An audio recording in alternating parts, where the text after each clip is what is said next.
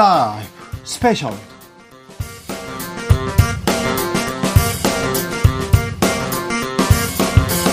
이천이십삼년 팔월 십구일 토요일입니다. 안녕하십니까, 주진우입니다. 토요일 이 시간은 일주일 동안 가장 중요한 일들 정리해드리는 그런 시간입니다.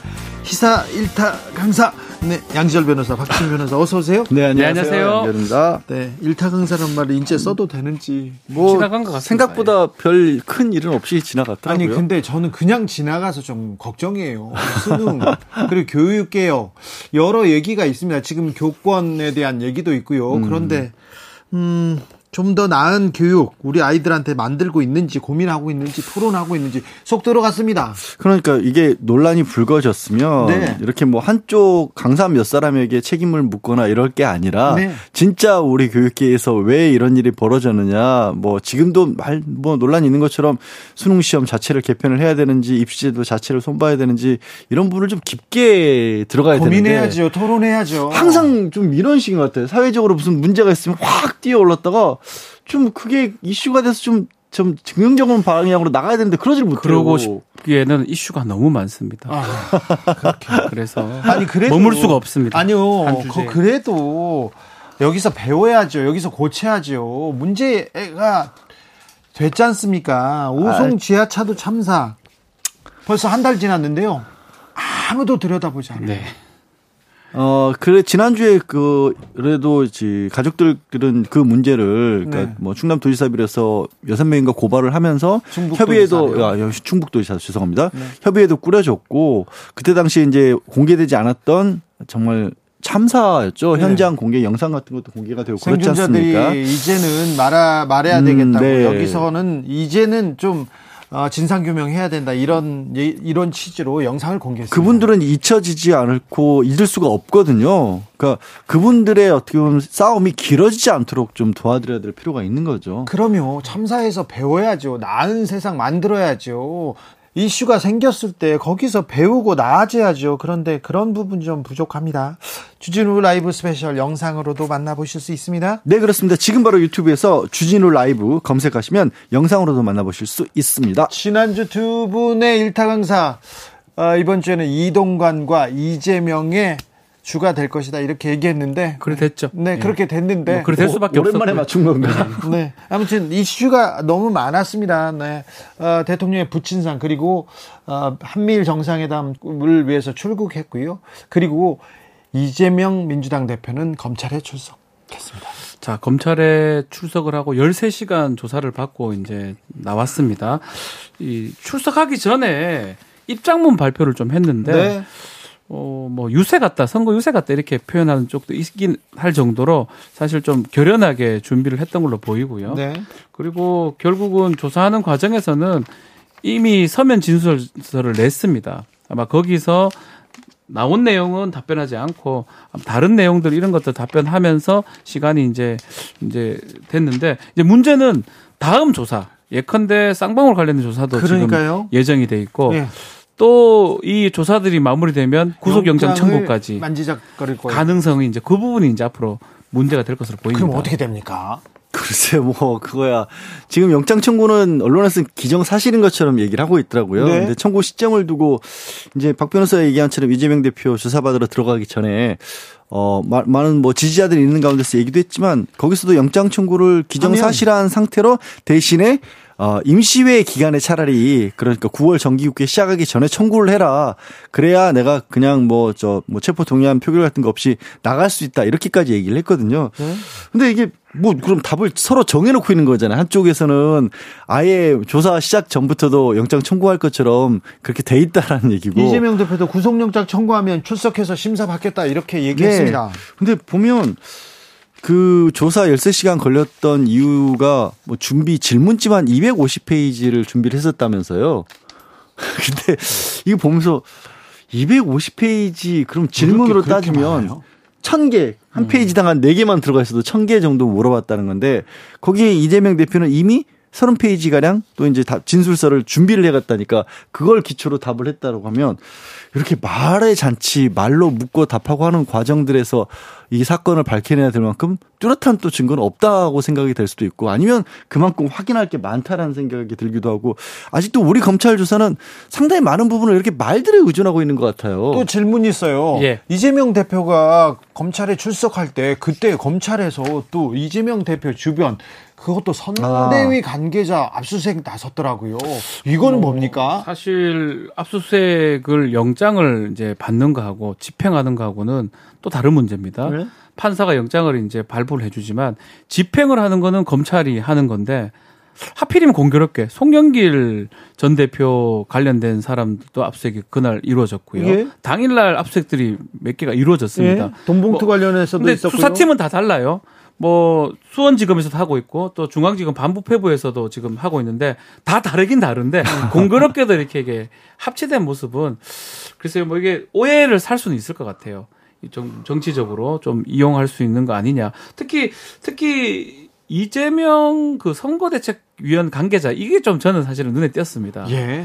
그거 사실은 그렇게 표현하면 이재명 관계자인 것처럼 보이지만 사실은 뭐 직책이 있고 당시 한 절 선거대책 관계자가 너무나 많았거든요. 몇 천 명 되겠죠. 사실은 김용 관련된 사람이에요. 아, 예. 김용 그 원장, 부원장 관련된 사람 압수수색인데 왠지 그렇게 표현함으로써 정치적으로 좀 네이밍한 게 아니냐 이렇게 보일 수도 있어요. 사실 그건 언론에서 뭐 표현하긴 했는데 그러기 때문에 이 압수수색이 정치적으로 중립돼서 압수수색이 되는 건지 그게 아닌 건지 계속 오해를 사는 상황 같아요. 그런데 백현동은... 음... 검찰에서 좀 잠자고 있던 사건 아닙니까? 그 전에는 쌍방울, 대북송금 얘기 나왔지 않습니까? 그러면 백현동 사건으로 영장을 친다는 겁니까? 쌍방울은 어떻게 한다는 겁니까? 이건 또 이 검찰의 이 행보를 어떻게 봐야 됩니까? 그 그러니까요. 지금 이제 뭐 아시다시피 그렇게 하면 안 되는데 어, 피의 사실 공표일 수 있는 내용들 검찰의 수사 과정에서 무슨 일이 있었는지가 사실 거의 실시간으로 알려지잖아요. 실시간으로 알려졌는데 백현동 사건에 백현동 대해서는 없었어요. 별로. 말이 없었어요. 왜 뭐 말이? 그 전에 정지상 전 실장을 소환 조사를 했다라는 얘기 정도가 나오는데 네. 소환 조사했지만 거기서 무슨 얘기가 있는지는 알, 알려지지 않았는데. 그럼 달라진 게 없다라는 얘기거든요. 그래서 아까 제가 말씀드린 것도 이백오십 페이지씩이나 말을 가지고 뭔가를 했다라는 건 사실은 아직까지 크게 결정적인 게 또 나오지 않았다는 반증일 수도 있는 거잖아요. 숨기고 있으면 어떻게 하죠? 숨기고 있다라는 것 자체가 마지막 거, 조사인데. 검찰이 숨기고. 아니 마지막 조사인데요? 그럴 수도 있잖아요. 글쎄요. 그럴 거였으면. 소환 이후에 그런 기사는 지금. 아직도 없어요. 네. 소환 때 새로운 얘기, 소환 조사에서 새로운 얘기가 나왔냐? 그것도 없어요. 네. 그러니까. 이것도 신기해요. 소환 전후에. 네. 달라진 게 없어요. 네. 무수한 그 의혹들이 막 쏟아지는데 백현동 사건에 관해서는 별로 없습니다. 뭐 일반적으로 우리가 검찰 수사를 봐왔지 않습니까? 조사 마치고 나오면 무슨 얘기가 나왔고 영장은 언제 청구되고 뭐 얘기가 나오는데 사실상 이번에 보도되는 내용도 별로 없습니다. 비슷한 이전 얘기랑 예, 똑같은 얘기 나오긴 했어요. 그, 그 정도만 나왔을 음. 뿐이거든요. 사실은 그렇게 좀 성과가 없는 게 아닌가 저는 그렇게 좀 예상이 그러면, 됩니다. 그러면 쌍방울로 소환합니까? 두 개 합칠 것 같아요. 묶는다고 나오더라고요. 자, 그러니까 그러면 또 소환하겠네요. 아, 쌍방울 소환... 저는 쌍방울 소환 가능성이 있다고 보거든요. 저는 소환도 안 할 것 같아요. 쌍방울이에요? 네.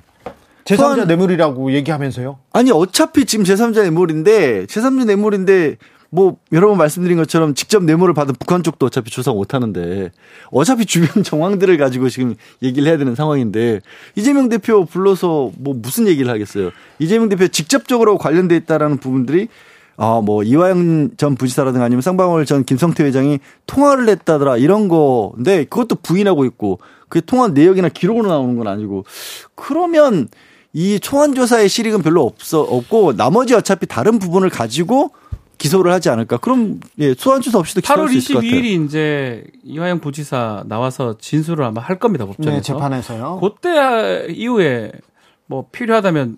소환을 하지 않을까 저는 개인적으로 네. 그렇게 예상이 되고 그 두 개를 합쳐가지고 네. 영장 청구 가능성이 있지 않을까 생각이 됩니다. 언제쯤 예상하십니까? 그러니까 이게 이제 막 이 구월부터는 정기국회가 시작이 됩니다. 구월부터 십이월까지 정기국회면 회기 쪼개기가 어려 불가능해요. 그러면 만약에 구월 이후에 영장이 청구되면 불체포 특권 또 표결을 가야 됩니다. 그래서 지금 민주당 요구하는 거는 그 이전에 해달라. 어. 팔월 내에 가능하지 않냐는데 검찰에서 조사가 충분히 됐으면 팔월도 가능한데 네.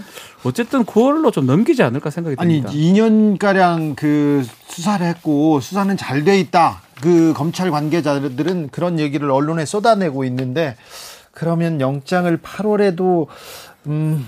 아, 변수는요 하나 있어요. 이십이 일 이화영전무수사 재판이 다시 시작하잖아, 다시 열리잖아요. 네. 그때 법정에 나왔어도 이미 검찰에서 얘기한 것처럼 이재명 당시 경기지사에게 보고를 했다라는 식으로 법정 진술을 하게 되면 속도가 좀 빨라질 수는 있겠죠. 아, 그렇습니까? 네. 자. 그래도 팔월에 하긴 좀 어려워 보이고요. 네. 구월달에 할 거면 왜냐하면 이거는 뭐 검찰 입장에서도 정말 정말 완전 싸움이잖아요. 그러면. 영장이 기각되면 안 되기 때문에. 네. 또 발부돼도 기각돼도 뭐든지 문제이기 때문에 오히려 좀 중간의 단계를 거쳐서 가려고 하지 않을까 생각이 들어요. 윤석열 정부 들어 네 번째 검찰 출석한 이재명 민주당 대표. 어, 그를 향한 어, 검찰의 칼은 계속 이렇게 이어집니다. 음, 민주당은 이 사법 리스크 어떻게 극복할지, 이재명 대표는 어떻게 극복해 나갈지 한번 지켜보겠습니다. 음. 언론에도 큰일이 있었습니다. 아, 이동관 방송통신위원장 후보자 청문회가 있었고요. 청문회 청문회 전에도 무수한 의혹 쏟아졌습니다. 그런데 어. 뭐 명확하게 명확하게 어, 해소되는 부분은 없었는데 음, 그렇다고 해서 이동관 카드를 접을 가능성은 없다. 이렇게 어, 예상하는 사람들이 많더라고요. 그대로 임명이 될 가능성이 높고요. 네. 사실은 그 의혹 제기가 뭐 학폭 뭐 여러 가지가 있습니다. 근데 벌써 오래됐어요. 왜냐하면 아니, 지명설이 벌써 많이 돌았기 때문에. 아니 근데 어, 이번 주만 나온 단독 기사들만 봐도 네.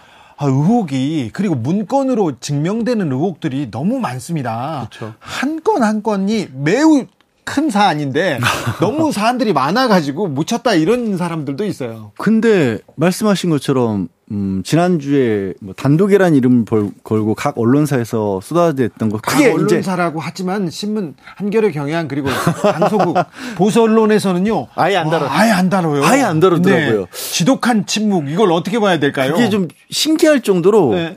그러니까 일단 좀 나눠서 보면 제 기억 속에 일단 언론과 관련돼서 제일 눈에 두드러졌던 부분은 어 당시 대변인, 그러니까 네. 청와대 대변인실에서 보고자가 아예 그 지금 이동관 네. 후보로 돼 있는 경우 문건까지 나왔거든요. 직접 보고했다고 또 얘기했어요. 그리고 그 내용도 어 대통령이 직접 격려 전화를 해야 될 언론이다라고 이렇게 관리를 하는 참 이것도 희한한 정도의 상황인데 근데 어쨌든 본인은 보고자로 돼 있지만 나는 모른다라는 입장이었어요.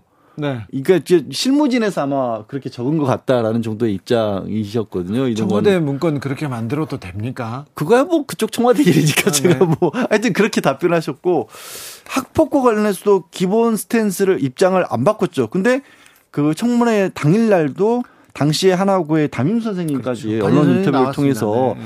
화해라고 하는데 만약에 정말로 화해로 끝이 났으면 취지는 그랬어요. 화해가 있었든지 없든지 화해로 그 화해로 끝이 났으면 나한테 그 학생들이 찾아왔겠느냐는. 그렇죠. 화해 후에도 비슷한 일이 반복됐다. 학폭은 네. 이어졌다는 얘기를 선생님이 하셨어요. 근데 그것도 이동관 후보자는 아니다. 그냥 화해했지 않았냐. 학생들끼리였다. 이랬다. 기존 입장 그대로 물고 나갔고. 통상적인 일반적인 네. 학폭은 아니었다. 예. 그래서 뭐 글쎄, 그러니까 답이 정해져 있다라는 식의 어떤 분위기가 있어요. 사실 네. 하나 하나가 다 어찌 보면 다른 후보들 같은 경우 이런 건 불거졌을 때 뭐 자진 사퇴하고 뭐 이렇게 했던 음. 경우들이 많았는데 이번에는 이동관 후보는 그런 게 아닌 것 같아요. 그래도 뭐 지금 혹시나 허위거나 거짓말이라고 나오면 음. 사퇴할 용의가 있냐는 질문에 어. 해명할 기회를 달라고 하면서 사퇴하겠다라는 뜻으로 얘기를 한 거 부분은 좀 눈에 띄는 것 같습니다. 네, 그렇지만 예. 그 뒤에 단서가 좀 달려 있습니다. 아, 이동관 청문회, 이동관 방송통신위원장 후보자 청문회가 있는 이번 주에도 언론은 매우 큰 일들이 많았습니다. 아, 윤석열 대통령, 정현주 방송통신심의위원장 그리고 이광복 부위원장 해촉을 제가 했었고요. 남영진 케이비에스 이사장 해임한 제가 됐습니다. 해임이 확정됐습니다. 그리고 언론재단에서는 표한수 이사장을 해임하려고 했는데 해임안이 부결됐습니다. 네. 아, 언론재단 같은 경우는 작은 단체고 시월에 임기 마, 끝이에요. 음. 그래가지고 어, 그쪽 분위기를 제가 얼마 전에 제가 취재를 했었거든요. 아. 왜 그러냐면은 음, 이동관 위원장이 청문회를 통과하지 못한다. 그래서 언론재단 이사장으로 갈 것이다. 이런 얘기가 먼저 돌았지 않습니까? 네. 그래서 그쪽 분위기를 봤더니 어, 윤 대통령 측근 이사들이 왔고 뭐 대선배 이사장을 모시고 편안하게 잘 지내고 있다. 이렇게 했는데 갑자기 두 달 남겨놓고 나가라 이렇게 얘기를 하는데 저는 깜짝 놀랐어요. 왜 그랬을까? 어, 지금 이렇게 강경한 발언 그리고 누구를 어, 쫓아내는 그런 행동을 해야만 인정받는 걸까, 능력을 인정받는 걸까 그런 생각도 했습니다. 근데 이제 사실 언론재단 그럼에도 불구하고 이사장이 자리를 비켜줘야 네. 뭐 또 예를 들어서 뭐 김효재 지금 그 얘기도 또 있어요. 그쪽으로 가야 되는 거 아니냐 뭐 이런 온갖 얘기들이 많이 떠돌고 있었잖아요. 한 달 쉬었다 가면 안 됩니까? 아, 그 이렇게 수산이 뭐 원활하게 모르겠어요. 네. 근데 저는 이게 부결된 것도 좀 특이하긴 했어요. 자, 요즘 그, 분위기에서. 네네, 그렇습니다. 어쨌든, 그니까 자리에서 물러나게 못 만들었다라는 거, 누군가는 이 흐름에 또 반대하는 목소리도 분명히 있긴 있는, 있었습니다. 근데 있었는데, 음, 저 와이티엔의 추승호라는 분이 이분은 가결을, 그러니까 도장을 찍었더라고요. 그러니까 지금 현 정부와 입장을 같이 하는, 아, 하, 이 부분도 조금 놀랐고요. 임채청, 그러니까 동아일보 출신 인사가 어, 반대했죠. 네, 음, 비권을 하면서 어, 반대의 뜻을 표했습니다. 그래서 부결됐는데 음, 언론계에서는 언론계에서는 이동관 후보자 그리고 윤석열 정부의 언론 정책 매우 걱정 어린 시선으로 쳐다보고 있다는 거 음, 국민들도 좀 이해해. 이해하시면 되겠습니다. 한 팔십 퍼센트 정도 뭐, 뭐 이상 언론 기관들은 좀 언론인들한테 질문해보면 좀 우려하는 부분들이 있는 것 같아요. 네. 이동관 후보자 임명 관련해서. 그래서 이제 사실 그럼에도 불구하고 지금 동시에 지금 해촉되고 해임되고 뭐 이래 되는 거는 이동관 위원장이 좀 일하기 좀 수월하게 아마 그런 게 상황을 좀 만들어지는 뭐 이거는 뭐 의도했든 너무, 의도하지 네. 않았던 그런 상황으로 되는 것 같습니다. 지금 언론계에 있어서요. 네. 그다음에 그럼 언론계는 어떻게 되는 거야? 그러면 사장 해임순으로 가는 거야? 엠비씨, 케이비에스는 그리고 뭐 민영화로 가는 거야? 엠비씨, 와이티엔 모든 걸 민영화 시키겠다는 거야? 이런 얘기가 지금 돌고 있어서 언론계는 흉흉합니다. 여기에 또 하나 짚고 넘어가야 될 것이. 어, 이재명, 이동관 얘기했는데 이재용 얘기를 좀 더는 하고 싶습니다. 삼성이요? 삼성 준법감시위원회에서 음, 삼성 전경련 뭐 이제 가입해도 된다. 그러면서 전경유착 포착되면 즉시 전경련 탈퇴 권고한다 이렇게 얘기했습니다. 자, 삼성도 전경련으로 달려가고 있습니다. 어찌 보십니까? 아, 저는 그 소식 자체를 워낙 다른 뉴스들에 묻혀서 못 봤거든요. 네.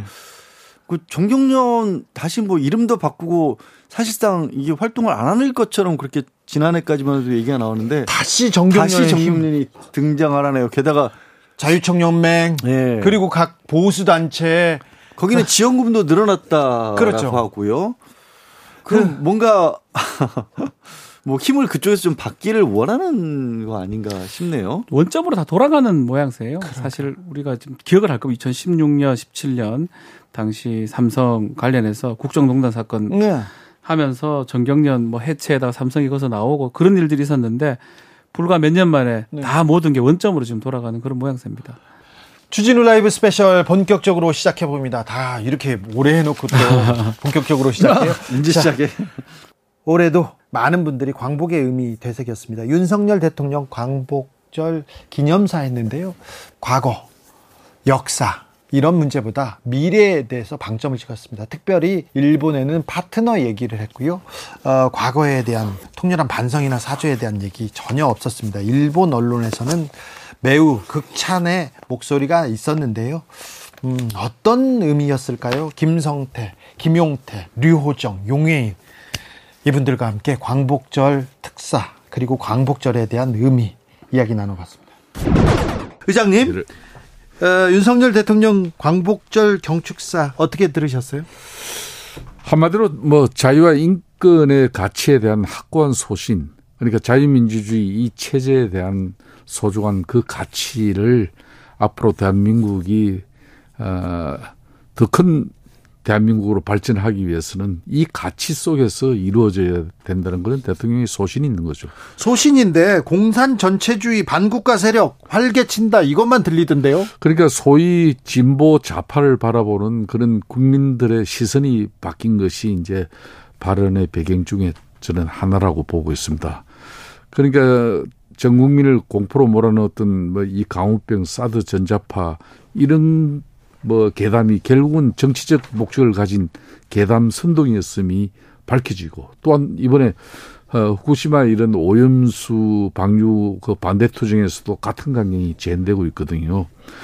국민들의 시선이 싸늘하지 않습니까? 네. 그런, 그런 측면에서 이제는 이런 이제 가짜뉴스 계담 뭐 이걸로 국가 안보 의식도 흐트러져서는 안 된다는 아니, 그런 의장님 후쿠시마 거죠. 오염수 문제로 국민들이 왜 국민의 건강권을 안 챙겨 그래서 정권에 대해서 싸늘한 눈빛을 보내는 거 아닙니까?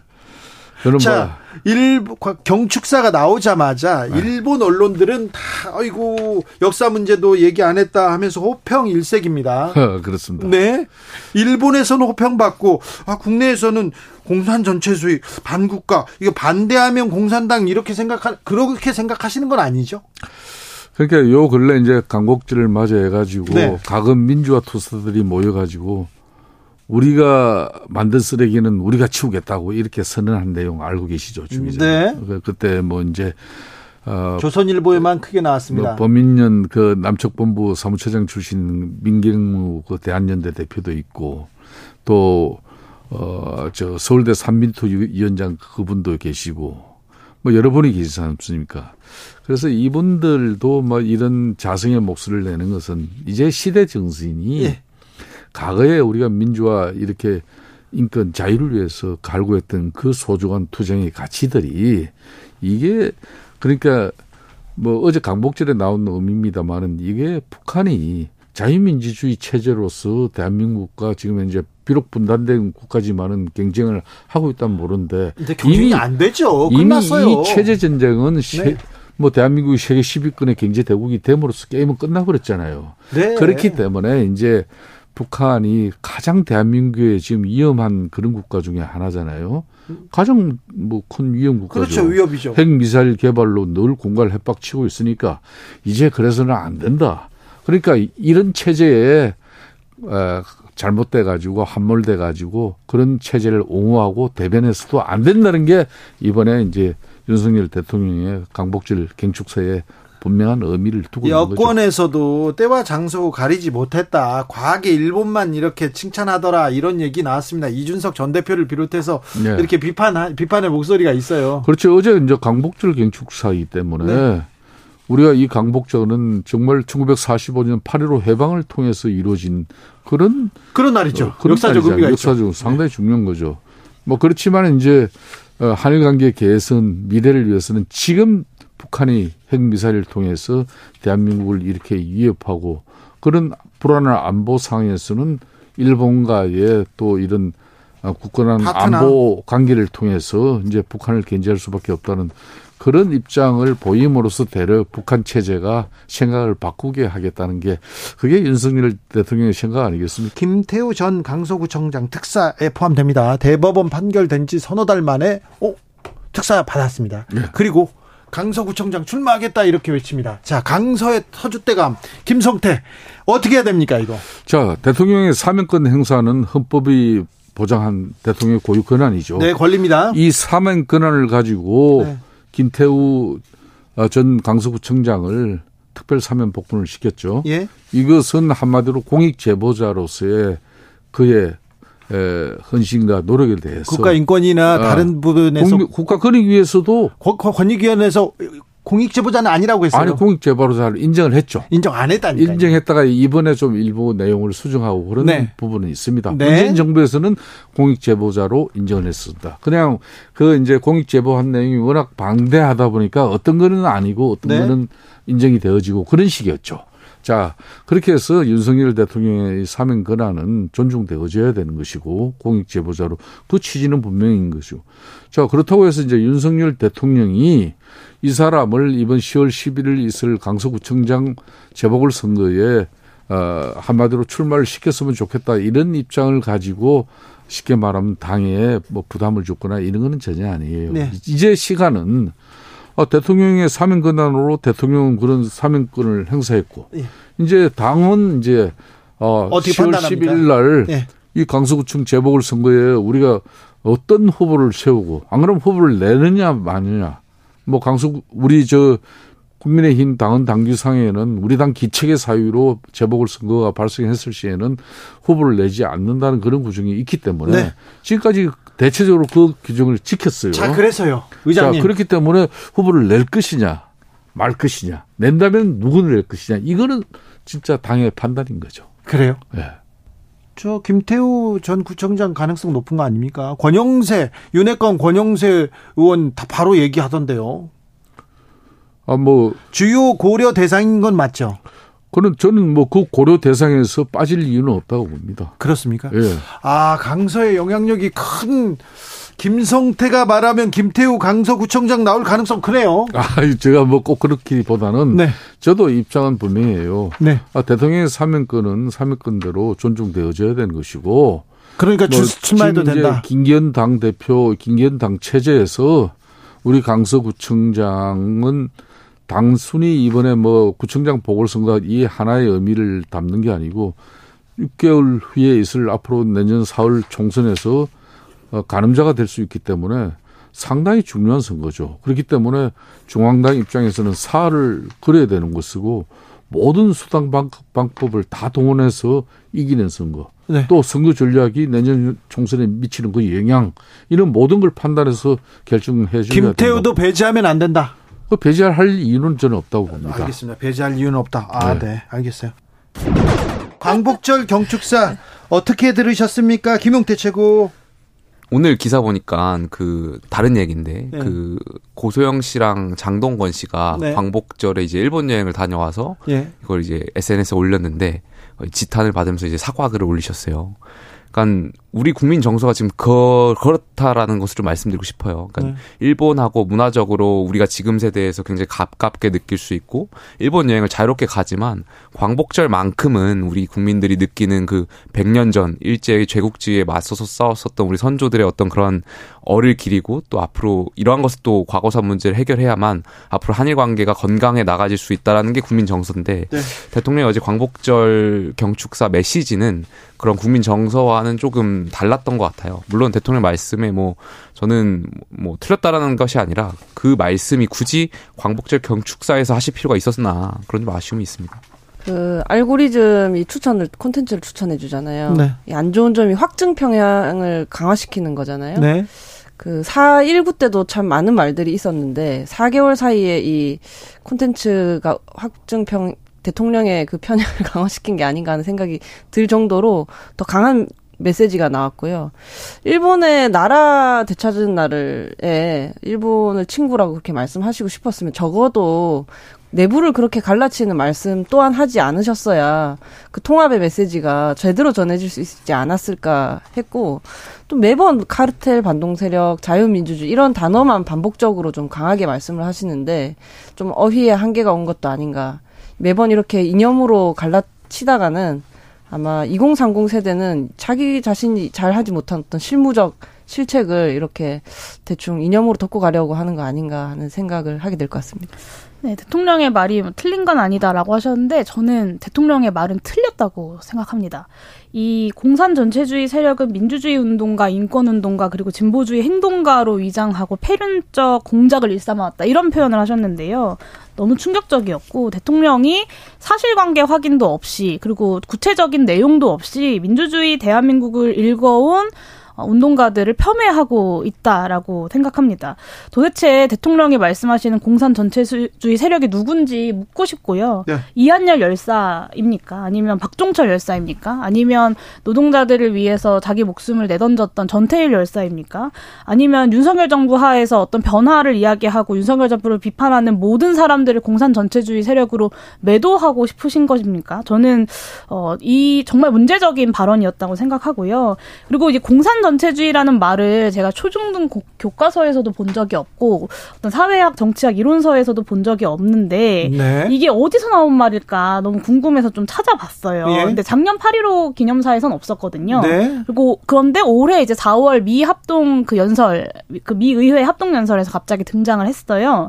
이 찾아보니까 조갑재 씨 같은 분들 그리고 전광훈 목사의 사랑제일교회 변호인단에서 사용하는 용어가 이 공산 전체주의입니다. 그래서 이 극우 유튜버들이 쓰는 단어 가지고 정치하지 않으셨으면 좋겠고 대통령께서 좀 유튜브 끊고 어, 초중등 교과서부터 좀 다시 공부하셔야 되지 않을까 싶습니다.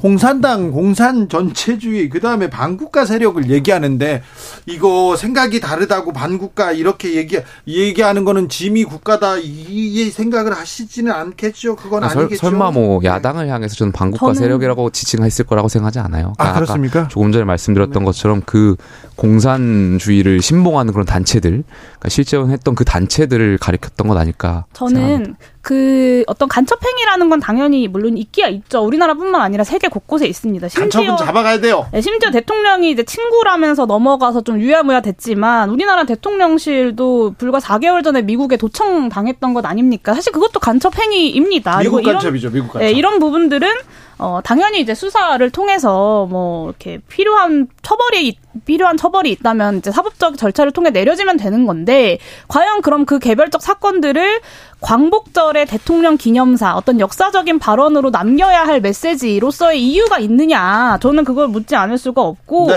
어떤 나라의 수반이 민주주의와 진보를 이야기하는 사람들을 싸잡아서 반국가 세력이라고 이야기합니까? 저는 네. 상식적인 민주주의 국가에서는 상상하기도 어려운 일이라고 생각합니다. 김용태 쪽 하나만 물을게요. 네, 예. 김태우 전 강서구청장 네. 특사 이렇게 네.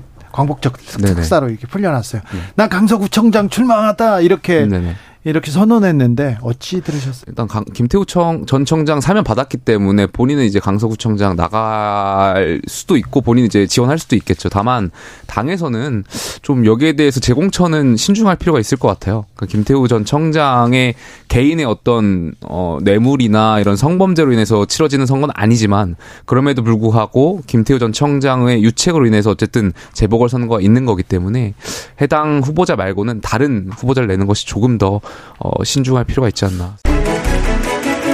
주진우 라이브.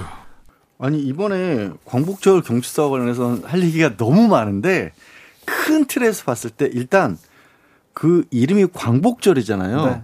빛을 되찾았다는 거 아니에요. 네. 어, 이 경축사에 어디로부터 되찾았다는 얘기가 한마디도 없어요. 일본이 일본으로부터 우리가 독립했다는 얘기가 없어요. 그러니까 일본과 미래에서 파트너를 얘기하는 건 좋은데 일본이 우리에게 우리를 식민 지배했는데 거기로부터 우리 국가를 되찾았단 말이 주어가 한 마디도 없어요. 너무, 아, 너무 과거를 직시해야 된다. 어? 뭐 가해자, 일본이 가해자라는 거는 역사에서 명백한 사실이다. 이런 얘기를 박근혜 전 대통령이 광복절 기념사 했었죠 예전에. 아, 뭐 박근혜, 네. 이명박 다 했어요 최소한. 네, 근데 네. 없었고요. 대신에 일본은 그러면 이 광복절이 일본 입장에서는 패전일이잖아요. 네. 기시다 총리는 야스쿠니 신사에 복납을 했습니다. 네. 그럼 이게 저도 뭐 일본과 과거를 갖고 끝 연연하자 이런 의미가 아니라 최소한 그날이 어떤 날인지를 얘기는 하고 넘어가야 되잖아요.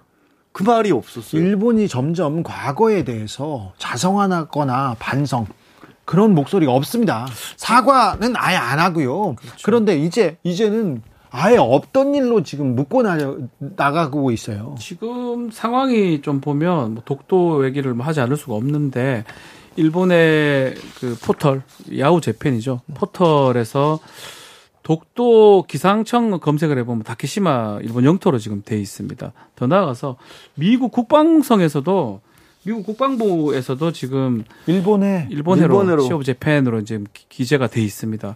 아마 상황상 지금 계속 그렇게 전개되면 어느 정도 우리가 우리 정부에서는 못하게 하든지 네. 경고를 좀 해야 되는데 그러지 않고 있는 상황이거든요. 한미일 공조 좋습니다. 다 좋은데 공조 해야죠, 해야 되는데 할 말은 해야죠. 자, 그 맥락에서 지금 광복절 축사를 좀 들어보다 보면 사실은 좀 아쉬운 부분이 사실 있, 있다고 봐야 되고 저는 이 광복 축사 보면 이거 다 써먹을 수 있는 것 같아요. 광복절에서만 하는 게 아니고 뭐 다른 데 가서도 또 맥락은 거의 비슷하거든요.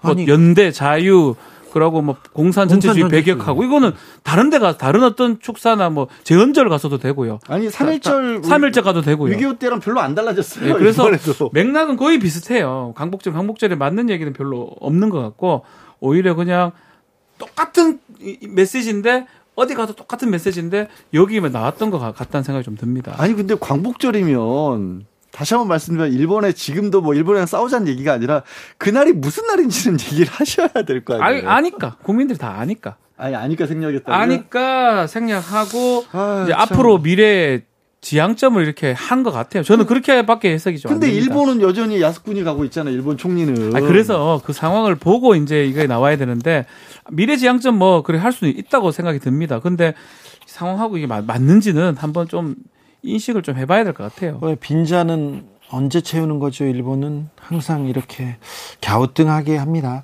광복절 특사 가장 논란이 된 인물은 김태우 전 서울 강서구청장이었습니다. 아, 특사를 받자마자 나는 강서구청장 다시 나가겠다 이렇게 의지를 보입니다. 그리고 보수 언론에서 인터뷰를 크게 하고 있던데요. 저는 김태우 전 구청장 나올 것 같아요. 나온다고 했잖아요. 네. 나온다고 했으니까 나오는 거고요. 아니 국민의힘에서는 어떻게 할 것 같아요? 저는 사실은 이 석 달 만에 확정 발언 석 달 만에 사면을 해줬어요. 근데 만약에 이제 대통령이 사면을 할 수 있는 대통령 권한이니까 만약에 한다면 내년에 해도 내후년에도 해요. 근데 이렇게 급하게 사면을 해줬다. 뭐 나가라는 뜻이거든요. 그렇게 지금 이해하는 사람들이 있어요. 나오기 전부터 나올 때도.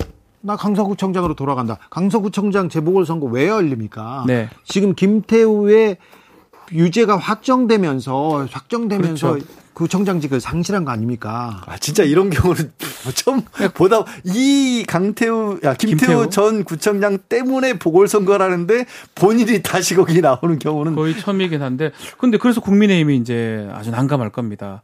이런 상황인데. 대통령 시그널 신호는 지금 내야 될 것 같기도 하고 안 낼 수도 없고 낼 수도 권영세, 없고. 뭐 김태우 얘기했죠. 예, 얘기했습니다. 어, 근데 뭐 원론적 얘기를 했습니다만. 자 그리고 강서의 터줏대감 김성태. 네. 또 얘기했습니다. 배제하지 않는다고. 그러면 국민의힘에서 고민을 많이 합니다. 할 겁니다. 그리고 이게 결과가 또 안 좋으면 더 난감해지거든요. 그렇게 어렵사리 냈는데 결과까지 안 좋아지면. 그래서 국민의힘이 정말 고민을 할 것 같아요. 아니 근데 이것도 아까 전경련 얘기도 비슷한 얘기를 하긴 했지만 어, 김태우 전 구청장 당시 윤석열 저 대통령이 검찰에 있을 때 검찰에서 징계받았고요. 그다음에 이 김성 아, 저 구청장을 기소한 사람도 윤석열 맞아요. 대통령과 가까운 사람이에요. 윤석열 대통령이 당시 추미애 법무부 장관으로 징계받으니까 그거에 항의하면서 검사 나 검사 안 할래 이런 상황에서는 그랬던 분이 기소한 거예요. 그리고 대법원에서 확정 판결할 때 관여했던 분은 양승태 전 대법원장 이, 이 임명했던 대법관이에요. 그러니까 이 문재인 대통령 시절에 이 분을 뭐 기소했다, 문재인 대통령 검찰이 재판에 넘겼다 이런 것도 아니거든요. 그러니까 지금 윤석열 대통령과 가까운 검찰에서 기소했고. 그 전에 박근혜 전 대통령 때 임명했던 대법원장과 가까운 쪽에서 확정지었던 인물인데. 근데 지금 다시 석 달 만에 돌아와요. 이거 어떻게 받아들여야 될까요? 아, 참 국민들 음, 이 특사를 바라보는 크, 마음이 복잡합니다. 여러분께서는 지금 주진우 라이브 스페셜을 듣고 계십니다. 주진우 라이브 스페셜. 자, 어떤 후보 나오지 마라 이렇게 출마를 자제했다. 자제시켰다. 아니요. 그 제지했죠. 그래서 이거 굉장히 큰 뉴스인데 불법적이고 이거 사법처벌을 받을 수도 있는 사건인데 묻혔습니다. 그래서 강신호 변호사하고 이 내용 직접 물어봤습니다. 지난번에 전당대회 국민의힘 전당대회 당대표 출마했다가 컷오프 되셨어요? 네. 컷오프 됐는데 왜 아니 왜 이렇게 같이 토론하고 같이 정기원 정책 발표도 못하냐 이렇게 좀 불만을 어, 얘기하시기도 했는데 이거 대통령실에서 이런 얘기가 있었네요. 이거 무슨 얘기입니까? 글쎄요, 이게 그 보도가 됐더라고요. 자, 케이비에스 단독 보도입니다. 강승규 수석이 강신업 나오면 김건희 소환된다, 출마 막았다 이런 보도 나왔습니다. 네. 글쎄요, 이거 사실은 뭐 그 전에도 이런 얘기를 듣긴 했어요. 그러셨어요? 뭐 그런 일이 있었다는 걸 들었는데 이때가 언제냐면 네. 올 초 일월 오일, 육일 이때입니다. 네. 제가 십일월 삼십일에 작년 네. 그 전당대회를 출마하겠다고 선언했거든요. 예.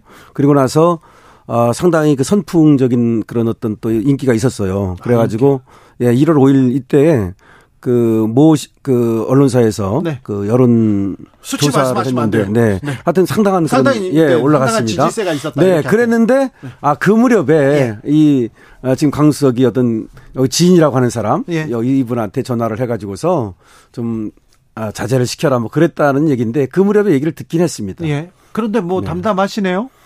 뭐 오래됐으니까요. 이미 예. 또 뭐 아니 그런데 음. 건희사랑 회장 출신이라고 해서 음. 이 이력 때문에 나오지 마라 그랬다고 합니까?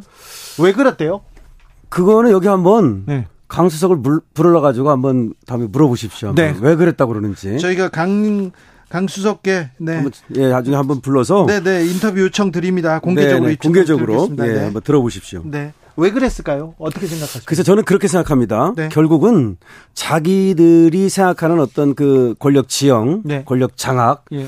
뭐 그런 어떤 로드맵이 있는데 네. 그 로드맵에는 어, 맞지 않는다. 네. 뭐 이방인이다. 이렇게 생각을 했겠죠. 그리고 더군다나 저는 아, 지금 또 원외고 예. 또 상당히 개혁 지향적이고 네. 뭐 이런 사람이기 때문에 아무래도 자기의 그 설계도 네. 여기 안 맞아서 그랬다고 생각합니다. 그렇습니까? 네. 네. 좀 서운하시겠어요? 아, 서운하죠. 네. 네. 제가 왜냐하면 제가 들어갔더라면 네. 뭐 당대표가 되든 안 되든 또 그 당대표 선거 과정에서 네. 그야말로 혁신적인 정책이라든가 그다음에 또 우리 정치에 나아갈 방향 네. 이런 것들을 저는 좀 알리고 네. 어, 지금 기득권 이 적폐를 타파하고 사실은 기득권이라고 하는 것은 이것이 뭐 여야의 문제가 아니고요. 네. 어, 지금 정치권 국민으로부터 불신을 받고 있기 때문에 네. 저는 그런 얘기도 좀 하고 싶었는데 그런 기회를 봉쇄당했다는 것이 그렇죠. 상당히 아쉽죠. 예비 적격심사에서 탈락했습니다. 그래서 네. 어, 선거운동도 못하고 이렇게 뜻을 접었는데요. 그 당시에 네. 변호사님 이렇게 나오지 말라고 얘기했다고 하는데 나경원 전 의원 그리고 안철수 의원한테도 이렇게 어, 대통령실에서 직접 이렇게 비방하거나 뭐 좀 그 반대하는 목소리 계속 냈었어요. 그건 네. 어떻게 보십니까? 저도 그 일환이라고 생각합니다. 그 네. 연장선상에 있다고 생각하는데 당시 뭐 나경원 또 안철수 의원에 대해서 어, 사실은 뭐, 어, 그 당시 용산에서 직접적으로 말이죠. 네. 어, 그런 수석들이 또 얘기를 한 것도 있고 또 뭐 카톡방에서 네. 뭐 그랬다는 얘기도 있는데 어쨌든 이런 것들이 뭐 잘못된 것이죠. 예. 그런데 저는 그렇게 생각합니다. 보통은, 아, 이런 일이 왜 벌어지냐면은 그 밑에 있는 사람들 수석이라든가 이런 참모라고 그러죠. 네. 참모는 사실은 익명의 정렬을 가져야 돼요. 예. 그러니까 아, 뒤에서 그야말로, 어, 보조하는 이런 어떤 역할을 해야 되는데 자기 어떤 공을 세워보겠다든지 내지는 자기의 어떤 그 권력을 과시하려는 그런, 아, 모습을 보이다 이런 일이 벌어지거든요. 예. 그렇기 때문에 이게 무슨 예를 들어서, 아, 누가 어떤, 아, 일사불란하게 딱 계획을 짜가지고 그렇게 했다고 보지는 않고요. 예. 아, 그러니까 어떤 그 수석이든 또는, 아, 뭐 그, 관계자든 간에 말이죠. 네. 자기의 어떤 그 관종 내지는 또 좀 공을 세워보려고 하는 그런 욕심 이런 것들이 아닌가 생각합니다. 그런데 대통령실의 당무 개입이고 네. 불법이지 않습니까? 그렇죠. 대통령실에서 이제 당무 개입을 하면 그건 당연히 불법이고요. 예. 이거는 이제 정당법 위반이 될 수도 있고요. 예. 뭐 비근하게 박근혜 대통령이 그 당시 예. 그 정당 당대표 선거에 예. 어, 그 개입했다는 이유로 그게 이 년이었거든요. 그게 네. 이 년이었습니다. 네. 그러니까 이건 당연히 불법이고 글쎄요. 이것들이 가지는 어떤 그 파장이 있기 때문에 또 안철수 후보 같은 경우는 네. 당시 안철수 의원 같은 경우는 이 강수석을 또 고발까지 했어요. 예. 지금 그렇기 때문에 이것이 문제가 될 여지는 있겠죠. 그렇죠. 네. 문제가 될 여지도 있고 불법인데 네. 그래도 강신호 변호사는 이렇게 또 편안하게 말씀하시네요. 그런데 그때는 제가 이제 사실은 제가 이때는 제가 이 얘기를 들었지만 그걸 무시했어요. 예. 왜 그러냐면 저한테 전화를 한 것도 아니고 예. 그다음에 또 뭐 어, 강석이 그렇게 얘기를 했다 그래서 내가 그걸 또 뭐 들어야 될 의무도 아니, 없는 거니까. 주변에 얘기를 하면 영향을 받죠. 그리고 음. 주변 사람들 대통령실에서 네. 쟤 아니랜다 이렇게 얘기를 네. 하면 주변에 강신업 주변에 가지 말라 이런 얘기로 뭐 들릴 거 아닙니까. 그렇죠. 그런데 그 후에 제가 정말 열받았던 거는 그 후에 네. 이제 컷오프 시킨 거. 네. 그건 정말 이해할 수가 없었어요. 그러니까 지금 생각해 보니까 그때는 이제 뭐 또 이해할 수 없었다 정도였는데 아 이제 이해가 돼요. 그러니까 강수석의 이런 어떤 스탠스와 그리고 컷오프 시키는 게 연관이 되잖아요, 이제. 네. 그러니까 그 당시에 왜 강신호를 갖다 컷오프 시킨 거냐. 그래서 국민들도 궁금해했거든요. 예. 근데 그 어떤 실마리가 풀리는 것 같은, 아, 이래서 그랬구나. 물론 추측은 했지만 네. 그것이 이제 확인되는 순간이죠. 자, 강신호 변호사 네. 어찌 보면 대선에서 네. 건의사랑 이끌기도 했고요. 어, 윤 대통령 이렇게 당선의 공신이기도 합니다. 하지만 윤핵관이라고 볼 수는 없는데 윤핵관들이 왜 강신호 변호사 견제할까요? 네, 윤핵관들이 저를 견제하는 이유는 자신의 권력을 더 계속해서 좀 공고히 하고 네. 자기들만 어떻게 보면은 스크럼을 짜고 싶기 때문이죠. 네. 대통령실 수석이 강신호 네. 나오면 안 된다. 출마 막았다. 이건 큰 문제입니다. 이 논란은 네. 어떻게 정리됩니까?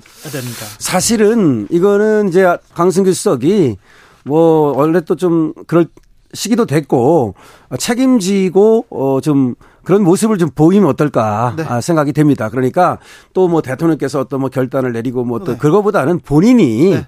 이 정도 이제 이것이 불거지고 네. 문제가 됐다면 아 대통령의 어떤 그 어, 부담을 덜어드리고 네. 또 국민들에게 책임지는 정치 네. 그래서 그것이 바람직하다고 생각합니다. 주진우 라이브. 대통령이 당무에 개입하지 않겠다 음, 언급하는 건 적절하지 않고 이런 얘기도 했습니다. 어, 뭐 당에서도 아유 대통령과 이 당은 별개다 이렇게 얘기했습니다. 그런데 대통령실에서 지난 당권 주자 당권 주자 들 주저앉혔잖아요. 여러 얘기했지 않습니까? 이번엔 녹취록이 나왔습니다. 자, 강신업 나오면 김건희 소환된다. 안 된다. 출마 제지하라. 결과는 일 차 컷오프였습니다. 강신업 변호사는 여러 항변을 하더군요. 근데 이건 사실은 저는 뭐 기억이 나거든요. 전당대회 할 때. 네. 당시 나경원 그렇죠. 의원이라든지 찍어내고. 안철수 의원이라든지 밀어내고. 그거 다 봤지 않습니까? 네, 그때도 뭐 말만 안 하면 된다고 뭐 그러기도 하고 네. 왜 말을 자꾸 하냐고 막 아니 정치인이 혼내, 말하는 거지 혼내. 말을 못하게 하면 어떡해요? 그 맥락으로 보면 그냥 이상하지도 않아요. 그냥 그렇게 했을 것 같. 그러니까 왜냐면 보도가 다 됐으니까. 근데 안 되는 일인데 그렇게 해왔기 때문에 사실은 당정이 분리된 게 맞는데 국민의힘 같은 경우는 지금 당정이 지금 잘 안 안 분리되어 있잖아요. 그리고 특히 전당대회에서. 좀 안 분리되어 있습니까? 그런 모양새잖아요. 그 얘기가 그 지금 녹, 녹취가 나온 거잖아요. 뭐 이상할 게 없다 생각이 듭니다. 아니 사실은. 근데 이게 지금 대통령실의 수석이 직접적으로 말이 그렇잖아요. 부의가 뭐 대통령이라는 거죠. 네. 부의가 당 대표 최고위원 뭐 그림 그려서 총선도 부의가 이 그림 그려서 해야 된다. 이것만 놓고 보면. 당내 정당 민주주의라는 거는 없다라는 얘기잖아요. 사실 송영길 전 대표 지금 어 누가 윤관세 의원이 구속됐나요? 네. 구속됐을 때 그 지금 범, 한동훈 법무부 장관이 국회 와가지고 이 당내 민주주의를 해치는 심각한 사안이라고 막 얘기했잖아요. 그리고 지금 현역 국회의원 한 사람 구속돼 있습니다. 돈봉투 사건. 본질적으로 봤었을 때는 뭐가 그렇게 차이가 나는 상황이죠?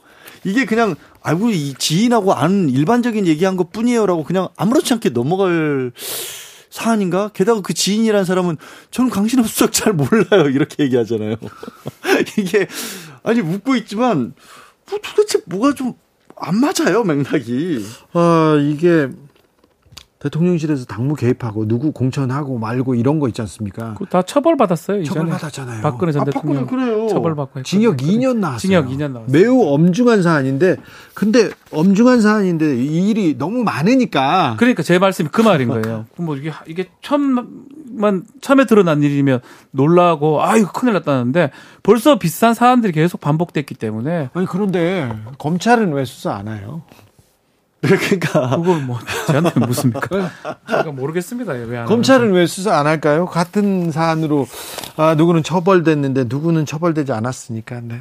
자 다음 주 신문 일면은 누가 이렇게 장식할까요? 아, 두 사람입니다. 똑같습니다. 똑같이 이이입니다. 이이 이동관 이재명. 예.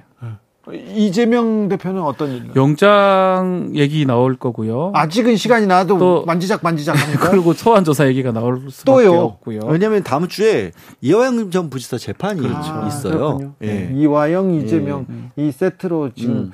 또 언론에 오르내리겠군요. 이동관 후보자는요? 이동관 후보자 이제 임명이 될 것 같은데 예. 그 과정에서 또 상당히 논란이 될 겁니다. 그러니까 지금 이동관 후보자는 청문회 때도 정말 직접적인 증거 없는 한 다 부인하는 거잖아요. 그 학교 폭력과 관련해서도 그거 누가 현장을 본 사람이 있냐? 씨씨티비가 있는 것도 아니고 이렇게 이렇게 나와 보시면 증거 내나 봐. 그 증 그 증거는 없는 거예요. 아니 즉 그 증거는 네 그렇게 인생에서 그렇게 증거가 이렇게 비디오에 이렇게 또 담겨 있고 아, 비디오라고 얘기하니까 너무 오래된 씨씨티비, 사람 같아요. 네. 비디오가 뭐예요? 네, 영상 영상에 영상이 담겨 있고 씨씨티비가 남아 있고 그런 거는 영화 속에서나 이렇게 존재하지. 아, 네, 죄송합니다. 제 비디오를 아니 그게 네. 모르겠어요. 요즘 같으면 이천이십삼 년이면 있을 수 있죠. 근데 이천구 년이었나요? 근데 음. 이천팔 뭐 그 무렵에는 씨씨티비가 딱히 있었던 것도 아닌 건 맞죠. 근데 음. 지금 그 전날 뭐 학교 담임 선생님까지 나와서 있었다라고 얘기를 했잖아요. 네. 근데 그것도 증거가 아니라는 거죠. 그럼 어떤 얘기를 해야 되지? 그럼 현장 시, 실현을 봐야 되는. 어, 그 씨씨티비 얘기했잖아요 지금. 음 아무튼 이동관 후보자의 위치가 엄청 중요합니다. 그리고 네. 아, 현대 사회에서 언론의 중요성은요 아무리 강조해도 지나치지 않은데 어, 비판 비판 기사를 문제 기사라고 하고 비판 언론인 좌파라고 이렇게 딱지를 붙였던 일 때가 그럼, 있었어요. 그러면서 본인도 지금도 이제 보수 전사를 양성해야 된다. 그 입장에는 변함이 없다라는 본인의 신념도 밝혔어요. 아, 저는 신념이 잘못됐다는 게 아니라 아니, 보수 전사를 양성하는 게 신념이신 분은 그 방송이, 자리에 가면 안 되죠. 그렇죠. 방송의 중립성이랑 안 맞는 거죠. 그 자리. 근데 보수 전사라는 게 뭐예요? 그분이 키우겠다는 게 모든 언론인들을 보수 전사가 아니면 언론인 아닌 거예요. 문제 기자고 좌파고 빨갱이고 그런 거예요. 빨갱이는 아닙니다. 공산주의자라고 했습니다. 공산당 기관지 얘기를 했으니 이 부분도 네 어떻게 어떻게 봐야 됩니까? 답답합니다. 네, 뭐. 봐야 되겠죠 이제 뭐 앞으로 어떻게 될지. 그러니까 예. 보수 이념 전사 교육만 하실 게 아니라 네. 다른 쪽도 그러면 인정을 하시겠다라고 말씀을 주셔야죠. 예. 아니 인정한다고 아니 아직도 이런 시대에 살고 있는 분이 있어요. 보수 제대로 된 보수 우파는 지상파 방송을 보지 않는다. 그래서 공영방송이 제대로 안 됐다. 이거 이 얘기를 하신 거예요? 답변하고 싶진 않습니다. 저는. 네. 뭔 말도 안 되는 얘기라고 생각이 들거든요. 어, 어떻게 이런 얘기를 아직도 막 이렇게 하고, 그리고 언론의 최고 책임자가 된다는 분이 이렇게 막 함부로 하실 수 있는지 저는 그것도 놀라워요. 그 내용이 왜 문제가 되지 않는 것도 놀랍습니다. 예전에 이슈를 이슈를 덮고 사고를 사고로 덮고 그랬던 때가 있었는데, 이명박 정부 때 이동관 음, 후보자가 언론의 사령탑이었을 때 그랬는데요. 그 일이 이렇게 반복되지는 않았으면, 역사가 이렇게 뒤로 가진 않았으면 하는 그런 바람이 있습니다. 여기까지 할까요? 네. 네. 주진우 라이브 스페셜 여기서 인사드립니다. 양지열 변호사, 박지훈 변호사 감사합니다. 네, 고맙습니다. 고맙습니다. 저는 다음 주 월요일 오후 다섯 시 오 분에 돌아오겠습니다. 지금까지 주진우였습니다.